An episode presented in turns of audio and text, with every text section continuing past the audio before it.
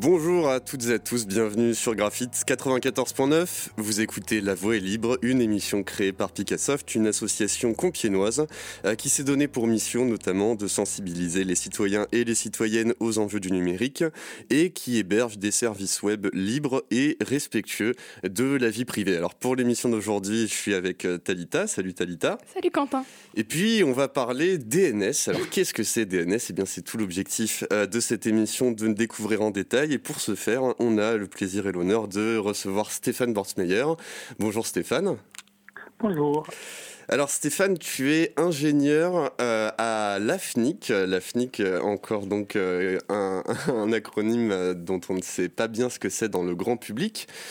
tu es à l'origine d'un des premiers sites français qui a été mis en ligne, pionnier de la promotion du chiffrement en France. Tu es notamment spécialiste des questions de DNS et tu écris beaucoup à ce sujet et sur plein d'autres sujets sur ton blog bortsmeyer.org.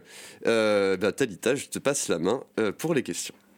Donc bonjour Stéphane, pour les questions, comme l'a soulevé Quentin, la première chose qu'on se demande, c'est vraiment euh, l'AFNIC, on n'en entend jamais parler, et pourtant c'est une association dont le rôle est essentiel dans le fonctionnement du web, notamment en France.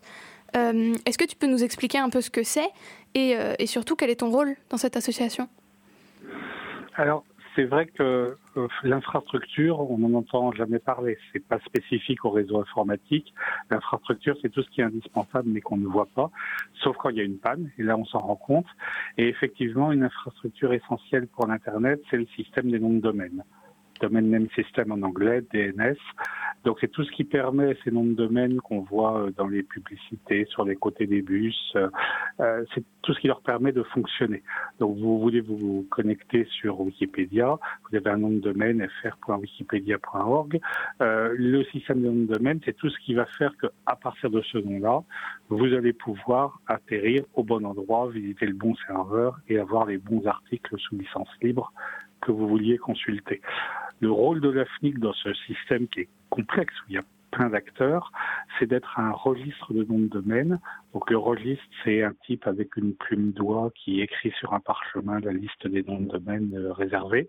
Bon, en fait, il n'y a pas vraiment le parchemin, c'est une base de données, et le concept est le même, c'est l'organisation qui garde trace de la liste de tous les noms de domaine existants, des serveurs qui vont contenir les données sur ces domaines, euh, des contacts qu'il faut contacter s'il y a un problème administratif ou technique, et qui s'assurent notamment de l'unicité de ces noms. Le rôle de l'AFNIC va aussi plus loin puisqu'il faut aussi gérer les serveurs de noms, donc les machines qui distribueront ces informations. Euh, puis il y a d'autres serveurs euh, on a entendu parler de WIS qui permet d'accéder aux informations sociales, donc euh, les contacts, leur nom, leur adresse, leur nom, sauf s'ils sont des personnes physiques, auquel cas le nom n'est pas diffusé. Donc c'est toute cette activité qui effectivement n'est pas visible en temps normal, mais est cruciale quand il y a euh, est, crucial quand même et on s'en rend compte quand il y a un problème. Alors moi là-dedans, euh, je n'ai pas de responsabilité opérationnelle, je m'occupe de la formation, de la veille technologique, de la normalisation technique, puisque l'Internet, ça fonctionne parce qu'il y a des normes que tout le monde suit, euh, des normes techniques que tout le monde suit qui permettent un navigateur web libre comme Firefox de consulter un site web hébergé sur une plateforme privatrice ou le contraire, parce que tout le monde suit la même norme technique, donc c'est un gros travail d'élaboration. Euh, et puis, euh, je m'occupe effectivement de questions pointues liées au DNS ou quand il y a des problèmes particuliers liés au DNS. Ok, très bien. Euh, et donc, en quoi est-ce que euh, le DNS est carrément un élément critique du fonctionnement d'Internet euh, Alors, le DNS est un élément critique parce que simplement, s'il est en panne, pour la grande majorité des usages, c'est comme s'il n'y avait euh, pas d'Internet du tout. Ça s'est vu des fois dans certaines pannes où, pour l'utilisateur, pour monsieur ou madame tout le monde, c'est vraiment comme s'il n'y avait pas d'Internet du tout. En effet, pratiquement toutes les transactions sur Internet commencent par un appel au DNS, puisqu'il faut commencer par obtenir des informations techniques à partir d'un nom de domaine. Donc vous vous connectez sur, vous voulez aller sur Wikipédia, le nom de domaine ça va être fr.wikipedia.org. votre navigateur web va avoir besoin de l'adresse IP du euh, serveur web qui héberge Wikipédia. Pour ça, il fait appel au nom de domaine, plus précisément à deux composants essentiels. Les serveurs faisant autorité pour un nom de domaine qui, qui connaît ces informations et qui les diffuse. Donc, dans le cas de FR, c'est ceux de la FNIC. Euh, dans le cas de euh, Wikipedia.org, c'est ceux de la fondation qui est derrière Wikipédia. Et l'autre composant essentiel, c'est les résolveurs, qui sont des serveurs qui sont hébergés typiquement chez votre fournisseur d'accès Internet euh, ou euh, sur, par votre service informatique euh, quand vous êtes dans les locaux de votre employeur. Et ce sont eux qui vont interroger successivement plusieurs serveurs faisant autorité jusqu'à avoir la réponse qui va être renvoyée à Monsieur Tout le Monde, ou plus exactement à son navigateur, et lui permettre à la fin de se connecter. Et puis il va être content, il va pouvoir s'instruire, il va pouvoir regarder plein de choses.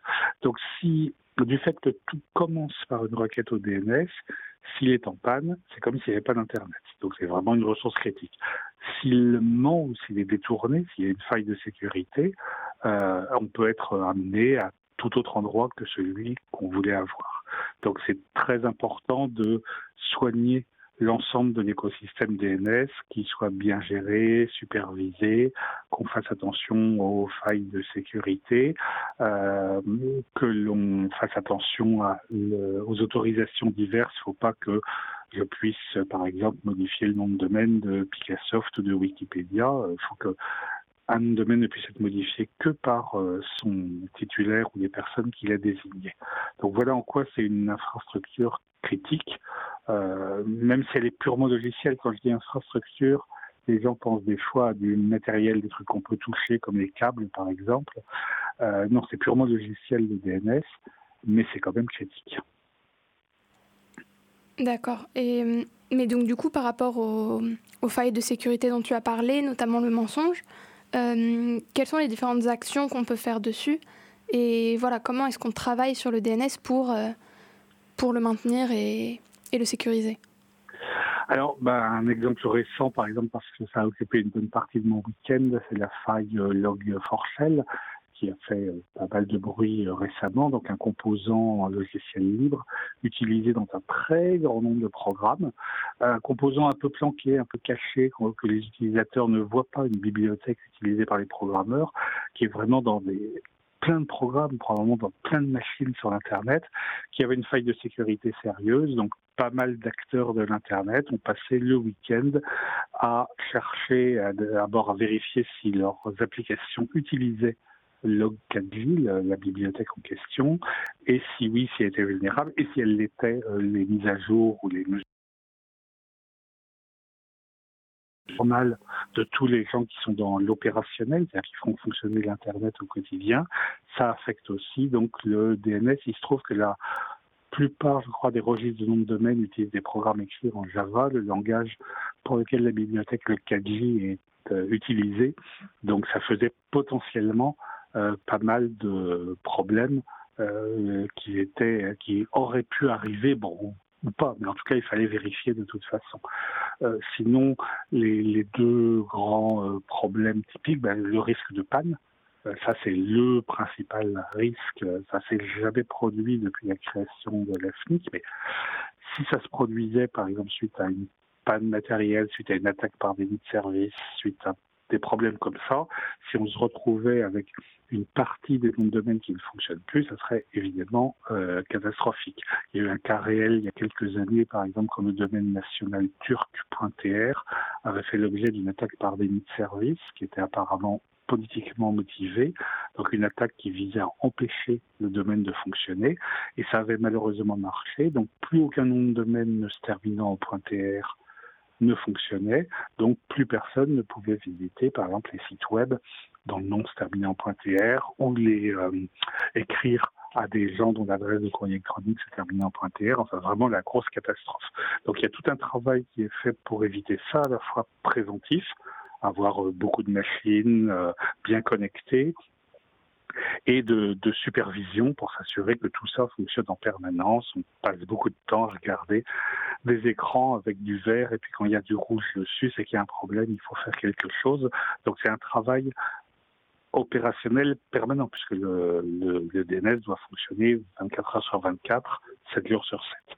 Pas une milliseconde d'interruption euh, puisqu'il y a certains services qui tournent sur Internet qui sont cruciaux. Hein. Internet, ça sert pas qu'à regarder des vidéos de chats. Il y a aussi des applications euh, vraiment critiques qui doivent marcher euh, tout le temps. L'autre gros problème, effectivement, c'est le risque de détournement de de domaine par, c'est compliqué, hein, la sécurité des noms de domaine, il y a beaucoup d'aspects. Et donc, en gros, il s'agit de vérifier que le système respecte bien les autorisations, qu'on ne puisse pas modifier le nom de domaine de quelqu'un d'autre, euh, surveiller qu'il n'y a pas de failles qui vont apparaître. Euh, c'est tout un, tout un travail aussi euh, qu'il faudrait des heures et des heures pour détailler tout l'aspect sécurité des noms de domaine. Mais il y a beaucoup de choses derrière pour que ça fonctionne bien. Là aussi, on en entend parler quand il y a un problème. Par exemple, il y a deux, trois ans, le nom de domaine de Wikileaks avait été détourné comme ça. Quelqu'un avait réussi, je ne sais pas comment, hein, je n'ai pas les détails, mais on avait constaté que le nom de domaine avait été détourné et que l'adresse IP donnée en échange de ce nom de domaine pointait vers un serveur web qui n'était pas celui de Wikileaks. Les médias en général avaient mal rendu compte de l'affaire, comme c'est souvent le cas en sécurité, en prétendant que le serveur web de Wikileaks avait été piraté. C'est pas du tout vrai c'est une, une attaque indirecte où le nom de domaine était détourné et donc emmenait vers un autre serveur web qui contenait un message insultant pour Wikileaks. Donc voilà le genre de choses qui occupent les gens qui gèrent euh, les noms de domaine et qui font, c'est vraiment le point important, c'est ce côté opérationnel, c'est-à-dire c'est quelque chose qui, comme l'eau, comme l'électricité, doit fonctionner en permanence malgré les pads, les attaques, les problèmes comme le Forchal récemment. Merci Stéphane pour, euh, pour ces réponses qui sont, qui sont claires et complètes. Euh, on te remercie également d'avoir été avec nous ce matin. Et, euh, et bonne journée à toi. Merci, au revoir. Merci beaucoup Stéphane, au revoir. Bon, eh bien, on a bien dégrossi le, le, sujet, euh, c'est chouette. Euh, ben, on, va, on va pouvoir euh, enchaîner sur, en essayant de détailler un petit peu les, les, les, sujets que Stéphane a abordés. Hein. Comme il l'a dit, c'est vrai que DNS, c'est un sujet qui, en plus d'être très peu souvent traité, est extrêmement complexe, notamment du point de vue de sa sécurité. donc, on va Allez, recommencer par la base pour bien euh, ancrer euh, les esprits. Est-ce que, euh, Talita, ça te dit de nous faire un petit rappel sur la base de DNS et pourquoi est-ce qu'on s'en sert, on va dire, le plus traditionnellement? Mais bien entendu, Quentin. Donc, ce que je vais dire là maintenant va peut-être recouper légèrement ce qu'a dit notre invité, mais on va replacer les termes pour, bah, pour partir sur des bases claires. Donc d'abord, DNS, c'est Domain Name System. Donc c'est un système de domaine de nom. Euh, et donc ce système, il va définir les règles sur lesquelles on s'accorde pour gérer un problème informatique donné et se comprendre sur le, sur le sujet. Donc c'est quoi la problématique dans le cadre du DNS En fait, c'est simple. Euh, pour parler entre eux, les ordinateurs ont des adresses, comme nous. Euh, il faut bien avoir une, une, adresse pour savoir vers qui aller. Sauf que pour les ordinateurs, c'est un ensemble de chiffres qui peut être assez long et euh, pas très manipulable au quotidien. Et donc cette adresse s'appelle une adresse IP. Pour ne pas avoir besoin de les manipuler au quotidien, on va associer à chaque adresse IP un nom, donc un nom de notre euh, langage à nous, donc beaucoup plus facile à, euh, exploiter pour, bah, que ce soit pour les administrateurs réseau ou pour les utilisateurs en fait. donc par exemple, si vous voulez aller sur le site de Picassoft, vous allez vous rendre sur le site https euh, picassoft.net. Sauf qu'en réalité, picassoft.net, ça ne mène nulle part en soi. Ce qui va se passer, c'est que euh, le DNS va gérer le passage du terme picassoft.net à l'adresse réelle du, serveur Picassoft qui va vous permettre d'accéder à la page web. Donc c'est pour cela qu'il existe ce qu'on appelle des serveurs DNS faut bien faire attention avec les serveurs DNS puisqu'il en existe deux types. Euh, on va avoir les serveurs de nom, qu'on appelle parfois serveurs faisant autorité comme, euh, comme l'avait souligné Stéphane.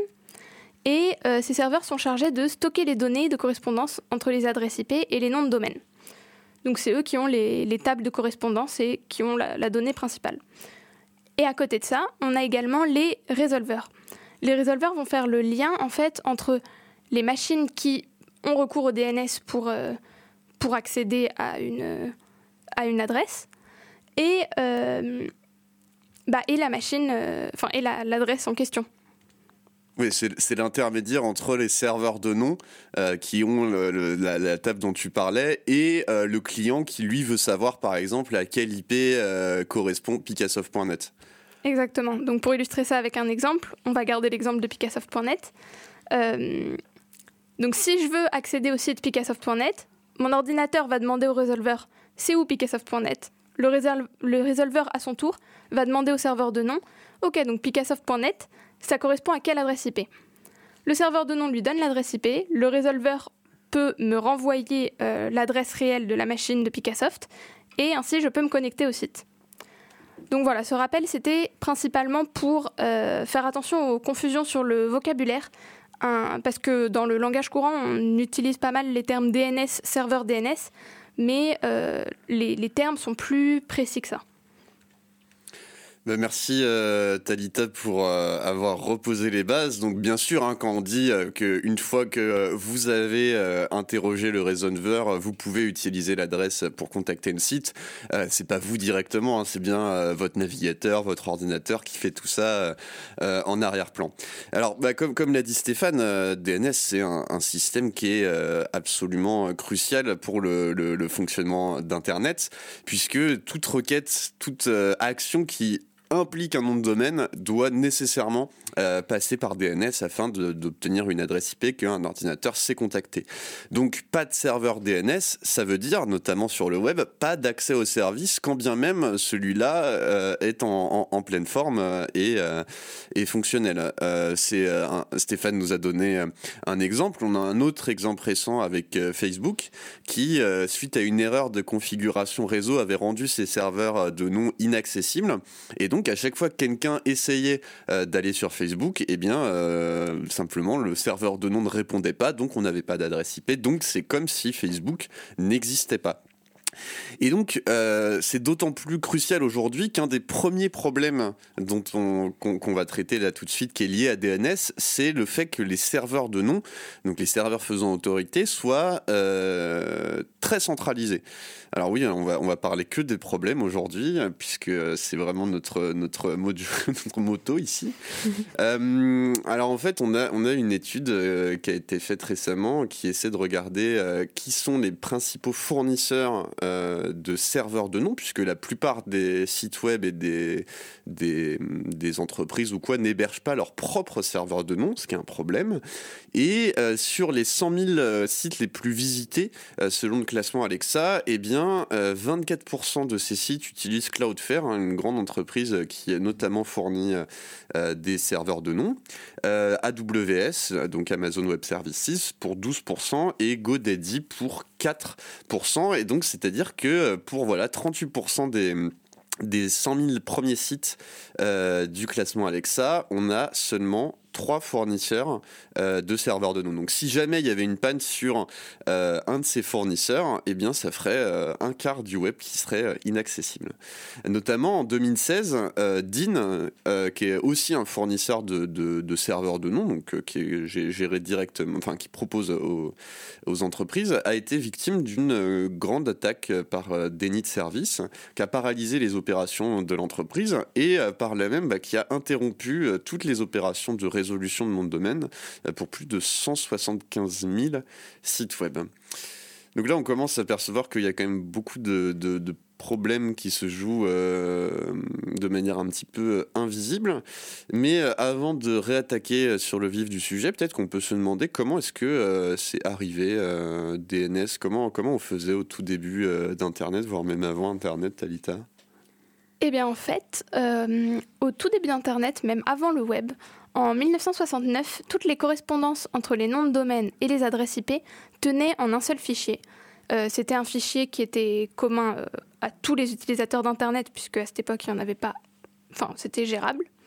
Euh, et ce fichier s'appelait host.txt, il était centralisé. En quelques, années, c'est devenu assez ingérable étant donné l'augmentation, la grande augmentation du nombre d'utilisateurs.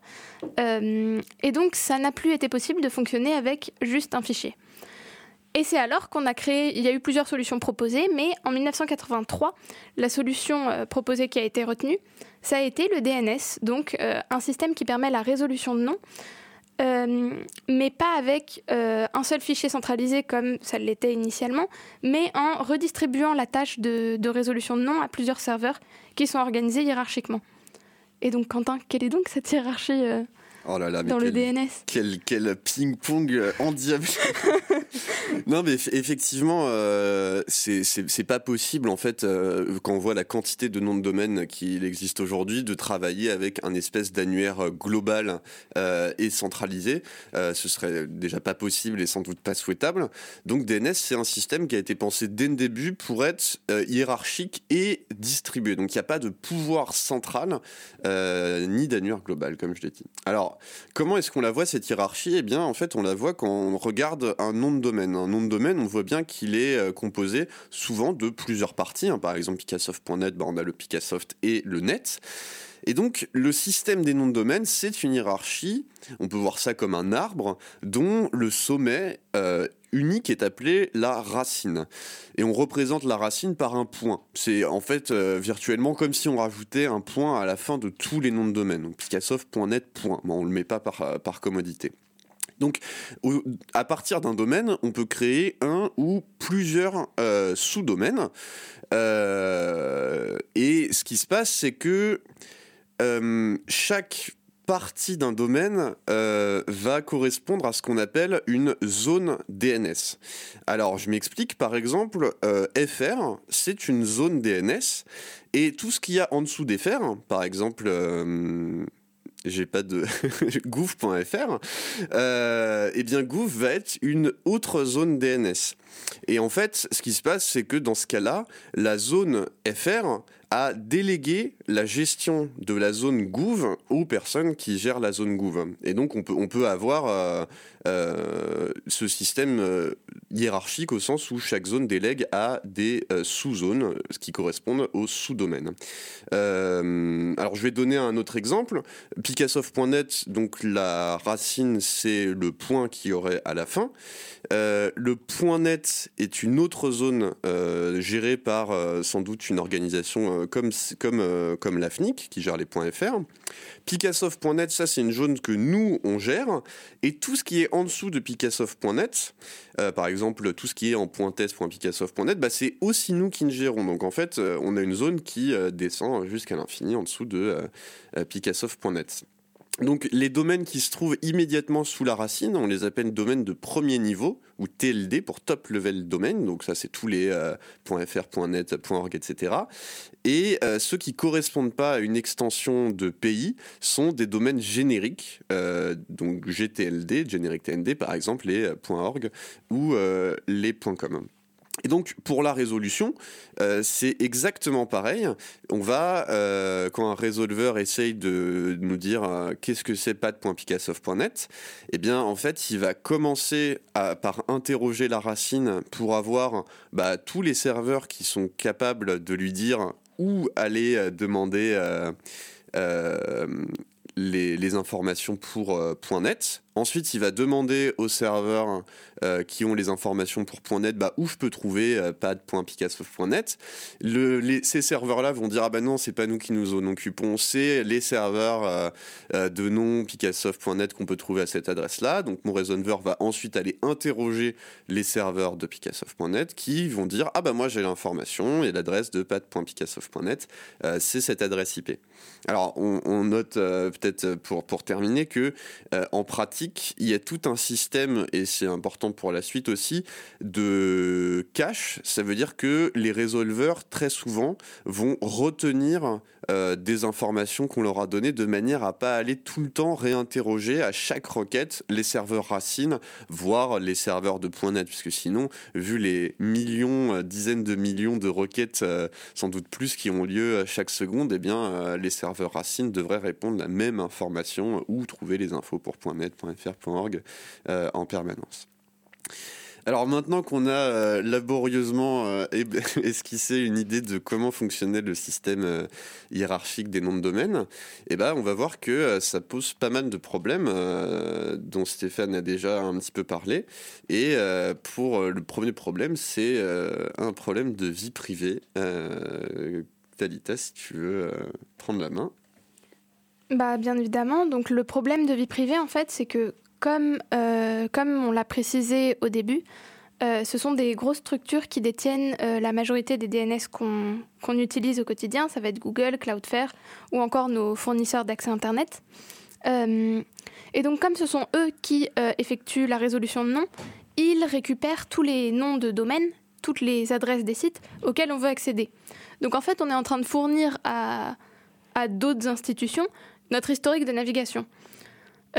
Euh, comme on peut l'imaginer, ça pose un problème de vie privée euh, en fonction de, la structure en question.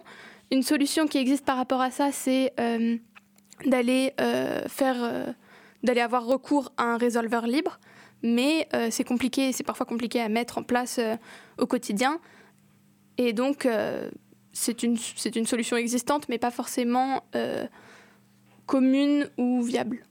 Oui, d'autant que, euh, en fait, sur la plupart de nos appareils, on n'est même pas au courant que euh, les résolveurs qui sont préconfigurés, euh, c'est ceux de Google. Comme tu dis, c'est c'est pas forcément évident d'aller les changer sur le téléphone ou autre. Oui, voilà, c'est le genre de problème où la solution est simple, mais le plus gros pas, c'est d'aller savoir qu'il y a un problème. Exactement.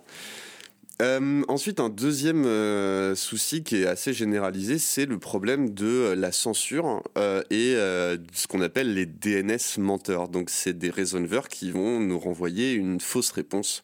donc là, je reprends la définition de, dans un, que j'ai récupéré dans un rapport de la FNIC sur le fintrage. Donc, le fintrage consiste à modifier le processus normal de résolution d'un nom d'un serveur vers une adresse IP, soit en bloquant la réponse soit en répondant à un message d'erreur, soit en retournant l'adresse d'un autre serveur indiquant généralement que euh, l'accès à ce site est interdit.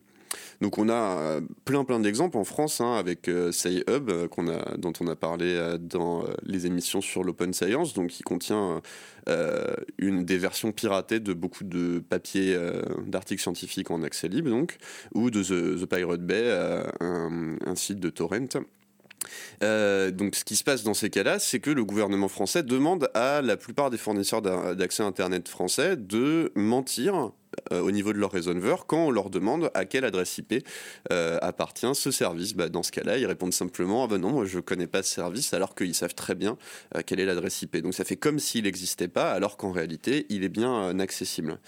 On a un, autre exemple en 2016 où une erreur de redirection de certains sites internet pour les clients donc de Orange faisait que les sites comme Google ou Wikipédia étaient redirigés vers la page de blocage des sites incitant au terrorisme euh, ou en faisant l'apologie qui est hébergée par le ministère de l'Intérieur. Donc on se réveille un matin, on va aller sur Wikipédia et hop, on a une page qui nous dit qu'on a essayé d'aller sur un site terroriste, qu'un exemple un peu visible de DNS menteur que le grand public a pu voir, mais euh, en général on s'en rend pas bien compte. Donc euh, c'est un peu finalement la, la alors plus ou moins la même solution que euh, Talita est proposée. Euh, pour les problèmes de de vie privée, bah, on essaie d'utiliser un raisonneur de quelqu'un en qui on a, on a confiance et qui est respectueux de la vie privée, euh, par exemple qui pourrait être proposé par un chaton ou un, un, FAI associatif comme la FDN, parce qu'en général ces raisonneurs sont aussi libres, c'est-à-dire qu'ils vont pas mentir, donc là c'est la même, la, réponse, alors sachant que en général les DNS, les serveurs, les raisonneurs de Google ne mentent pas, mais eux ne font enfin, il faut accepter les conditions euh, d'utilisation de, Google qui, euh, comme chacun sait, sont très respectueuses de notre vie privée. Quand tu dis que les résolveurs libres ne vont pas mentir, quel est le lien un peu plus explicite entre euh, un service libre et le fait qu'il ne mente pas à ses utilisateurs? Alors, il n'y a, pas, a pas de lien euh, direct, c'est plus une sorte d'heuristique, quoi. C'est au doigt mouillé, c'est que, euh, en général, euh, les, les chatons ou autres associations qui proposent des services basés, qu'on dit basés sur des logiciels libres, etc., en général font attention à la vie privée, mais je pense qu'ici, oui, c'est plus la terminologie libre. Il y a les, les raisonneurs qui ne mentent pas, dont fait partie Google, ceux de la FDN, etc., et ceux qui sont respectueux de la vie privée, comme ceux de 42L et ou de la FDN. Oui, dans le domaine du libre, il y a une plus grosse confiance, quoi. Ouais, en général. Après, c'est pas, pas une règle absolue, bien sûr. Alors le problème, euh, même si on utilise euh, un raisonneur aller libre et respectueux de la vie privée, c'est que bah, ça, ne résout pas en fait tous les problèmes. Alors le, premier, euh, la première chose qui reste à résoudre, c'est la, gestion de la vie privée, mais au niveau des intermédiaires, parce que comment dire, déjà les, requêtes DNS sont faites entièrement en clair, c'est-à-dire que euh, n'importe qui euh, qui est entre euh, vous et le résolveur DNS peut espionner la requête dans les tuyaux et donc voir quel site vous avez essayé de consulter. Donc c'est bien d'avoir un fournisseur, de un résolveur en bout de chaîne qui respecte la vie privée, mais ça résout pas ce problème d'espionnage au milieu. Et même avec ça, bah, il reste un, souci central, c'est que si quelqu'un arrive à se faire passer pour un raisonneur DNS, c'est-à-dire se met par exemple entre vous et le vrai raisonneur DNS, eh bien c'est comme s'il contrôlait entièrement euh, le raisonneur et même comme s'il contrôlait entièrement euh, le serveur de nom puisqu'il va pouvoir vous répondre n'importe quoi. Donc imaginez euh, si par exemple la zone FR se fait avoir, bah, tout ce qui est en dessous de .fr potentiellement sera sera enfin, pourra renvoyer des fausses informations. et même si la zone FR se fait pas avoir, si quelqu'un entre vous et les raisonneurs disent n'importe quoi pour la zone FR. Donc pour, illustrer, on a, on, a, on a un exemple plus concret. Euh, par exemple, en Turquie, en 2014, donc euh, contexte politique très tendu, le gouvernement turc a essayé de bloquer notamment Twitter euh, et YouTube. Donc pour ce faire, ils ont commencé comme on fait en France hein, par du mensonge DNS classique, donc demander au FAI de dire qu'ils connaissaient pas Twitter globalement, à leur raisonneur. Mais comme les Turcs, bah, ils étaient malins et qu'ils utilisaient justement des raisonneurs DNS qui ne mentent pas, et c'était d'ailleurs ceux de Google à l'époque, eh bien le gouvernement turc s'est décidé à usurper carrément les raisonneurs de Google en interceptant les requêtes qui lui étaient destinées directement sur le matériel réseau de son fournisseur d'accès à Internet Turkish Telecom, en se faisant donc passer pour les raisonneurs euh, DNS de Google et le tout sans que ce soit détectable par le client. Alors, Comment c'est possible? Eh bien, tout simplement parce que DNS a été créé à l'époque où Internet euh, n'était pas un réseau public, où, en tout cas, où il fallait euh, une, carte pour rentrer, et donc n'a pas de mécanisme de sécurité qui a été pensé et intégré pour euh, garantir l'authenticité des réponses et leur intégrité. Donc, au-delà de pouvoir faire une censure à si large échelle, si large échelle ce qui est déjà très grave, en plus, DNS, il est pas seulement utilisé pour euh, pouvoir consulter un site web, récupérer l'adresse IP d'un site web, euh, mais aujourd'hui, il est utilisé pour plein d'autres choses que cette translation-là, et euh, de plus en plus utilisé pour sécuriser Internet. Donc typiquement dans DNS, on va trouver plein d'autres informations que la correspondance nom de domaine IP. pour un nom de domaine précis, on va par exemple trouver des indications qui dit qui a le droit quel IP a le droit d'envoyer des mails euh, pour un nom de domaine. Donc typiquement, euh, quand moi je reçois un mail qui vient de, euh, je sais pas, mattermost.picassoft.net, je peux aller vérifier dans la zone DNS de Picassoft si l'adresse IP du serveur de mail qui me l'a envoyé est bien euh, celle euh, qui, a le droit, afin que quelqu'un puisse pas usurper les mails en Picassoft.net, le mail qui est le mail qui est très peu sécurisé de base euh, comme DNS. Il y a d'autres informations dans les zones DNS, comme par exemple bah, on va va pas en parler ici, ça fera l'objet d'une autre émission sur le mail, mais euh, tout un tas de choses qui permettent de s'assurer que les mails qu'on reçoit sont bien authentiques et aussi n'ont pas été modifiés euh, sur le trajet. Donc là, avec ce qu'on vient de voir, euh, quelqu'un qui peut se faire passer euh, pour le serveur d'un nom de domaine, eh bien, peut absolument tout usurper et se donner tous les droits, comme faire semblant d'envoyer des mails valides, rediriger sur un autre site. et donc, on voit que si jamais ça fonctionnait comme ça en pratique, ce serait dramatique comme ce qui a pu se passer en Turquie. Donc, comment résoudre ce problème? Eh bien, euh, c'est euh, une question compliquée, euh, comme l'a expliqué Stéphane dans l'interview. Et donc, avant d'y répondre, on va euh, faire une petite pause et s'écouter une euh, petite musique. Euh, cette semaine, on va écouter Disrupt de Louis Ling and Bombs sur l'album Checking System Disruption Detected qui vient d'être publié et c'est sous licence Creative Commons by NCSA. Bonne écoute.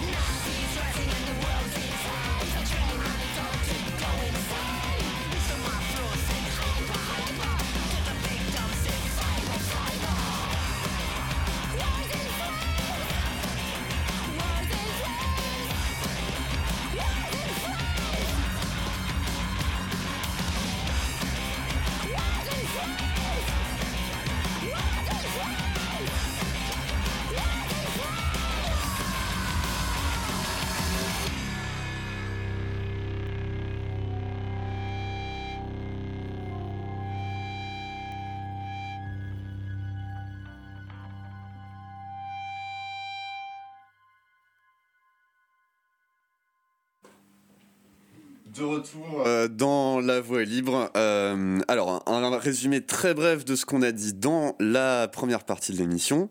DNS, c'est le système de nom de domaine qui permet notamment de faire l'association entre un nom de domaine, quelque chose de facile à retenir comme picassoft.net, et une adresse IP. Euh, donc, comme ce serait comme une adresse physique, une adresse postale pour les humains, que l'ordinateur utilise pour contacter réellement les services à qui on essaie de parler. Euh, on a vu que c'était donc un, point crucial de l'Internet, puisqu'à chaque fois qu'on utilise un nom de domaine, eh bien, il faut faire une requête à un résolveur DNS qui va euh, pouvoir aller interroger les serveurs de noms euh, qui, eux, contiennent l'information, quel IP, par exemple, correspond à quel nom de domaine. Et donc, que s'il y avait des problèmes de sécurité au niveau de DNS, eh bien, c'est tout l'Internet qui s'en trouverait impacté. Les problèmes de sécurité, eh ben, ils sont de deux types. Euh, le premier, c'est les problèmes de confidentialité, puisque les requêtes DNS transitent sur le réseau entièrement en clair, et donc n'importe quel euh, indiscret qui écouterait le réseau pourrait intercepter bah, toutes les requêtes DNS que fait votre ordinateur, donc savoir globalement tout votre historique, etc.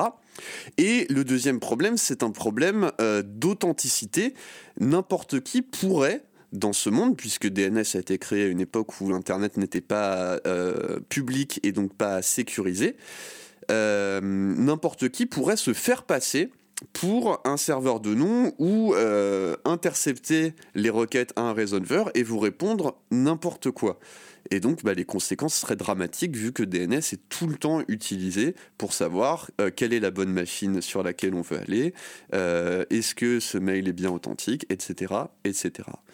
Donc pour résoudre ces problèmes, on va euh, on va utiliser en fait deux techniques qui sont basées sur euh, les maths et la cryptographie, le chiffrement et la signature. Et donc on va essayer d'introduire ça euh, calmement avec des métaphores pour bien vous convaincre que c'est des méthodes efficaces et on va voir comment elles sont mises en œuvre ensuite. Alors bah Talita, c'est parti pour une merveilleuse introduction au chiffrement.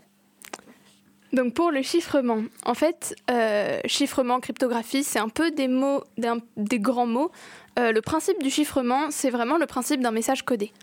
Euh, le principe, c'est que si je veux envoyer un message à Quentin et qu'il est juste Quentin et moi qui le comprenions, on va se mettre d'accord sur un code qui fait que j'applique j'applique une règle sur mon message. Quentin connaît la règle également. Et donc, du coup, toutes les personnes entre les deux qui vont entendre le message vont trouver qu'il n'a aucun sens. Mais Quentin, à la réception, lui, il pourra réappliquer la règle inverse et comprendre ce qui se passe. Pour donner une métaphore simple pour comprendre le principe, euh, on va parler du chiffre de César. En fait, c'est euh, un système de, chiffrement où, pour chaque lettre d'un message, on va, euh, du message initial, on va décaler de trois lettres vers la droite. Donc, si la lettre c'est un A, on va écrire à la place un C. Si la lettre est un B, on va écrire à la place un D, etc. Donc, j'écris mon message, mon message initial, ce que j'appelle le message en clair. On appelle un message en clair en fait avant chiffrement. J'écris mon message initial, je lui applique le chiffre de César et je l'envoie à Quentin. Quentin connaît la règle du chiffre de César, donc du coup il peut redécaler de trois lettres vers la gauche et comprendre ce qui se passe. Mais au milieu, toute personne qui a lu le message comprend rien, puisque c'est plus les mêmes mots. C'est ce qu'on appelle le chiffrement symétrique. Euh, on a une seule manière, disons que c'est la même méthode qui est utilisée pour chiffrer et pour déchiffrer. Cette méthode, on l'appelle une clé. Donc on a une clé unique. Euh, le problème du chiffrement symétrique, c'est que, euh, imaginons que Quentin et moi, on n'ait pas pu se mettre d'accord sur le code de manière sécurisée. Imaginons qu'il y ait des gens toujours autour ou qu'on soit à distance. Comment on fait pour se mettre d'accord sur une règle, puisque vu qu'on n'a pas de chiffrement avant de faire ce chiffrement, forcément notre règle elle va être visible par tout le monde, donc ça sert plus à rien. Euh, pour résoudre ce problème, on a inventé ce qui s'appelle le chiffrement asymétrique. Au lieu d'avoir une clé unique qui va permettre de, chiffrer le message, on va en utiliser deux. Euh, on va expliquer ça avec une autre petite métaphore. C'est comme si, euh, au lieu de juste envoyer le message à Quentin, je prenais une boîte une boîte en bois, quoi. Il y a un cadenas dessus et une fente. Ok, donc moi je ferme le cadenas avec une clé. Cette clé, on va l'appeler la clé privée.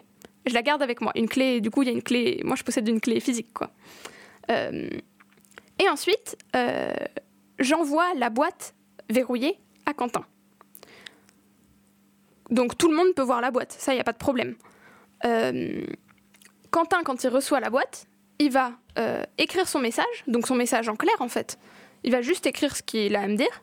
Il le met dans la boîte il n'a toujours pas accès à l'intérieur de la boîte. Il n'y a que moi qui peux ouvrir la boîte puisqu'il n'y a que moi qui ai la clé. Il le renvoie.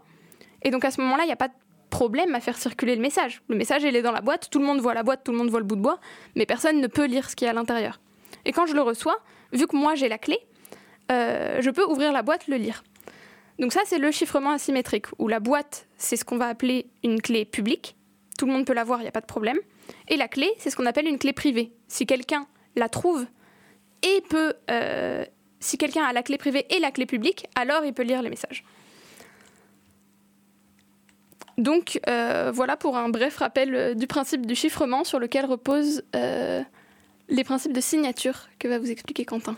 Ouais, carrément. Et, d'ailleurs, euh, notons que ce, chiffrement-là, c'est celui qui est vraiment utilisé partout hein, sur Internet. Euh, euh, quand vous avez le cadenas pour quand vous consultez un site web pour HTTPS, c'est le chiffrement asymétrique qui est utilisé pour les pour les cartes bancaires, etc. ça repose sur ces mêmes principes. Alors, la métaphore de la boîte, elle est très bien pour comprendre le chiffrement. Hein. C'est comme si j'envoyais plein de boîtes à tout le monde, euh, que les gens pouvaient mettre plein de messages dedans, et moi j'étais le seul propriétaire de la clé euh, pour le déchiffrer. Mais elle marche que dans un sens, alors qu'en fait le vrai chiffrement euh, asymétrique, il marche dans les deux sens. Ça veut dire que tout ce qui a été chiffré avec ma clé privée, en réalité la clé privée peut aussi permettre de faire un chiffrement, va pouvoir être déchiffré par euh, ma clé publique. Alors là, à ce stade, on pourrait se demander, bah oui, mais quel intérêt de chiffrer un truc euh, avec euh, la, clé dont je suis le seul propriétaire et tout le monde pourrait le déchiffrer vu que ma clé publique est publique, genre c'est un peu nul ton truc. Eh bien, en fait, ça permet de faire des signatures. Une signature, c'est ce qui va permettre de certifier l'authenticité, comme une, quelque part une signature réelle hein, sur un chèque ou autre chose. Donc c'est bien moi qui ai fait cette signature. Mais en plus, euh, ça permet aussi de certifier l'intégrité euh, d'un document ou de n'importe quoi, ce qui est un peu différent de la signature du monde réel. Alors qu'est-ce que ça veut dire euh, et comment on fait? Eh bien, alors en résumé, le processus de signature, on va commencer par calculer une sorte d'empreinte euh, du message ou du document qu'on peut envoyer.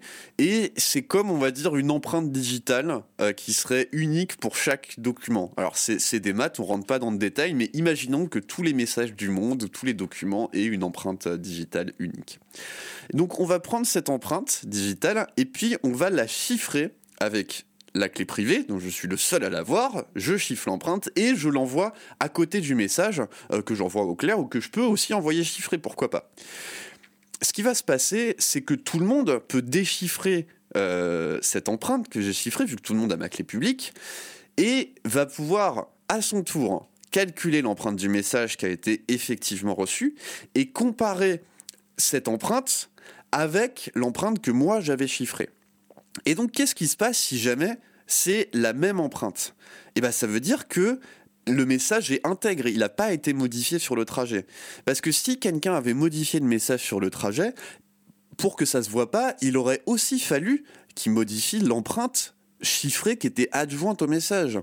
Or, pour pouvoir la modifier, eh bien, il aurait besoin de ma clé privée. Sinon, les gens ne pourraient pas euh, déchiffrer l'empreinte avec ma clé publique et se rendraient compte qu'il y a un problème. Donc, ce mécanisme de signature est extrêmement malin puisque si jamais euh, la signature d'un message, je peux la déchiffrer avec euh, la clé publique de quelqu'un et qu'en plus le contenu, l'empreinte qui est à l'intérieur est la même que l'empreinte du message effectivement reçu, j'ai la certitude que c'est bien la personne que j'ai en face qui m'a envoyé ce message et qu'en plus ce message n'a pas été modifié. Ou alors l'autre alternative, c'est que sa clé privée a été compromise, mais dans ce cas-là, bah, c'est la merde. Hein. C'est comme si les mots de passe euh, sont, compromis, euh, ça fonctionne pas très bien. Euh, alors, du coup, quand on revient à nos problèmes de confidentialité au niveau de DNS, c'est-à-dire que tout le monde peut voir les requêtes qui sont effectuées entre moi et le résolveur, donc potentiellement voir mon historique, et d'authenticité, à savoir est-ce que le résolveur qui me répond me répond vraiment les informations qui sont contenues dans euh, la zone, dans le serveur de nom? Eh bien, on utilise le chiffrement et la signature. Le chiffrement, on va l'utiliser pour la confidentialité sur toute la chaîne entre moi et le résolveur DNS. Donc il y a plein de solutions qui ont été proposées pour implémenter ce chiffrement. Une des plus populaires aujourd'hui qui est implémentée dans euh, les navigateurs web, c'est euh, DOH pour DNS over HTTPS. Ça consiste à utiliser le protocole sécurisé du web, HTTPS, et d'encapsuler à l'intérieur de ce protocole les requêtes euh, DNS. Donc, ça se configure très facilement hein, dans un navigateur. Euh, alors, on a, euh, une, association qui fait partie du même collectif euh, que Picassoft, qui s'appelle 42L, qui propose un tel service. et donc, vous pouvez par exemple aller sur 42l.fr et dans la rubrique service, vous trouverez un, lien DOH qui vous explique comment utiliser leur résolveur DNS accessible via DOH, DNS over HTTPS, euh, dans votre navigateur. Et donc ainsi, toutes les requêtes DNS que font votre navigateur seront sécurisées, personne ne pourra écouter entre les deux. Puisque euh, par défaut, vraiment, les fournisseurs d'accès Internet, euh, vu que c'est les résolveurs par défaut qui sont utilisés quand vous vous connectez à votre box, bah, ont tout votre historique. Donc ça, c'est la première solution pour la confidentialité au niveau des tuyaux, on va dire. Et pour euh, l'absence d'usurpation, alors là, euh, c'est vraiment, on pourrait faire une émission entière là-dessus, donc je vais essayer de résumer. On utilise ce qui s'appelle DNSSEC. DNSSEC, c'est une extension en fait de, DNS, DNS Security Extensions. Ça a été euh, standardisé en 2005. Et l'idée, c'est d'utiliser la signature cryptographique pour garantir l'intégrité et l'authenticité des données renvoyées par, euh, par, le, par les résolveurs. L'idée, elle est simple, c'est que chaque zone a une paire de clés, publiques et privées, et va signer cryptographiquement l'ensemble de ces enregistrements. Donc, par exemple, euh, à Picassoft.net, on n'utilise pas encore DNSSEC parce qu'on est des mauvais élèves. Mais si Picassoft.net avait voulait sécuriser ces, c'est ce qu'on appelle ces enregistrements, donc les correspondances par exemple entre adresse IP et nom de domaine. Ce qu'on ferait, c'est qu'on dirait, ok très bien, pad.picassoft.net, c'est 91.158. je sais pas quoi, et on adjoindrait un autre enregistrement qui calculerait l'empreinte de euh, du en gros du message euh, pad.picassoft.net c'est 91. machin et euh, qui le chiffrerait avec la clé privée de euh, Picassoft.net. Euh, Alors, on pourrait se dire à ce stade, très bien, mais comment est-ce qu'on est sûr que euh, où, est stockée finalement la clé publique qui va permettre aux gens de vérifier que bien l'empreinte est bien la bonne, etc. Eh bien, on la stocke directement dans notre zone. Mais pour que, mais à ce moment-là, n'importe qui pourrait, enfin, quelqu'un pourrait très bien se mettre au milieu euh, de, du résolveur euh, et, de moi, et puis euh, inventer une fausse paire de clés publique et privée, et puis faire semblant d'avoir des enregistrements qui sont bien signés, etc. C'est pour ça que par-dessus, on va aussi demander aux propriétaires de la zone .net de stocker et de signer notre clé publique. Alors ça devient peut-être un peu compliqué comme gymnastique mentale, mais ça permet, si vous voulez, d'avoir une espèce de chaîne de confiance où on va pouvoir vérifier en remontant au fur et à mesure que euh, la clé publique, la clé, euh, la clé publique associée à une zone a bien été euh, signée par la zone du dessus, qui elle-même, sa clé publique a bien été signée par euh, la clé privée de la zone du dessus, etc., etc. Donc tout ça pour dire que si dans ce mécanisme-là, on voulait pouvoir euh, usurper la clé publique de Picassoft.net, eh bien, il faudrait réussir à récupérer la clé privée de la zone.net pour signer la fausse clé publique de Picassoft.net c'est un peu laborieux. du coup, je pense que euh, c'est déjà pas mal pour euh, une introduction. Euh, donc, pour résumer, en fait, ces deux solutions, elles ne fonctionnent pas totalement de concert. C'est-à-dire que le problème de la confidentialité euh, pour les intermédiaires et le problème de l'intégrité, c'est deux solutions qui sont très différentes. Celles qui sont apportées, celle de l'utilisation du chiffrement euh, pour chiffrer, on va dire, de bout en bout entre moi et Resolver, et celui euh, de l'intégrité pour garantir que la zone n'a pas été modifiée, que c'est bien les propriétaires de la zone qui ont donné les bonnes correspondances entre nom de domaine et adresse IP. Euh, notamment, c'est pas parce que vous utilisez DOH, donc DNS over HTTPS, que DNSSEC est utilisé. Et d'ailleurs, DNSSEC, il est pas très très utilisé euh, aujourd'hui, quand bien même euh, ça a été standardisé en 2005. Hein, la preuve chez Picassoft, encore une fois, on n'est pas des bons élèves, puisqu'on gère, on gère nous-mêmes notre serveur de nom. Donc notamment, il y a assez peu de clients euh, donc, euh, les clients, c'est votre navigateur ou, toute autre chose qui fait appel à un Resolver qui vérifie que les enregistrements DNSSEC euh, sont valides, qui vérifient justement, qui font ce travail de déchiffrer la signature, de vérifier qu'elle correspond bien à l'enregistrement, etc. je crois que c'est le l'APNIC, donc c'est pour l'Asie-Pacifique, comme l'équivalent de l'AFNIC, euh, qui euh, estime qu'il y a seulement 29% en moyenne euh, de, d'enregistrements DNSSEC qui sont validés. Donc ça veut dire que 70%, si j'interprète bien, je ne suis pas totalement sûr, des requêtes, soit, alors soit des requêtes générales dans le monde qui sont pas validées, soit qui, qui, pardon, soit 70% des requêtes qui n'utilisent pas DNSSEC, soit 70% des euh, requêtes qui ont une signature qui ne sont pas euh, vérifiées. Bref, dans tous les cas, c'est trop peu. euh, eh bien, voilà pour moi tout ce que j'avais à raconter.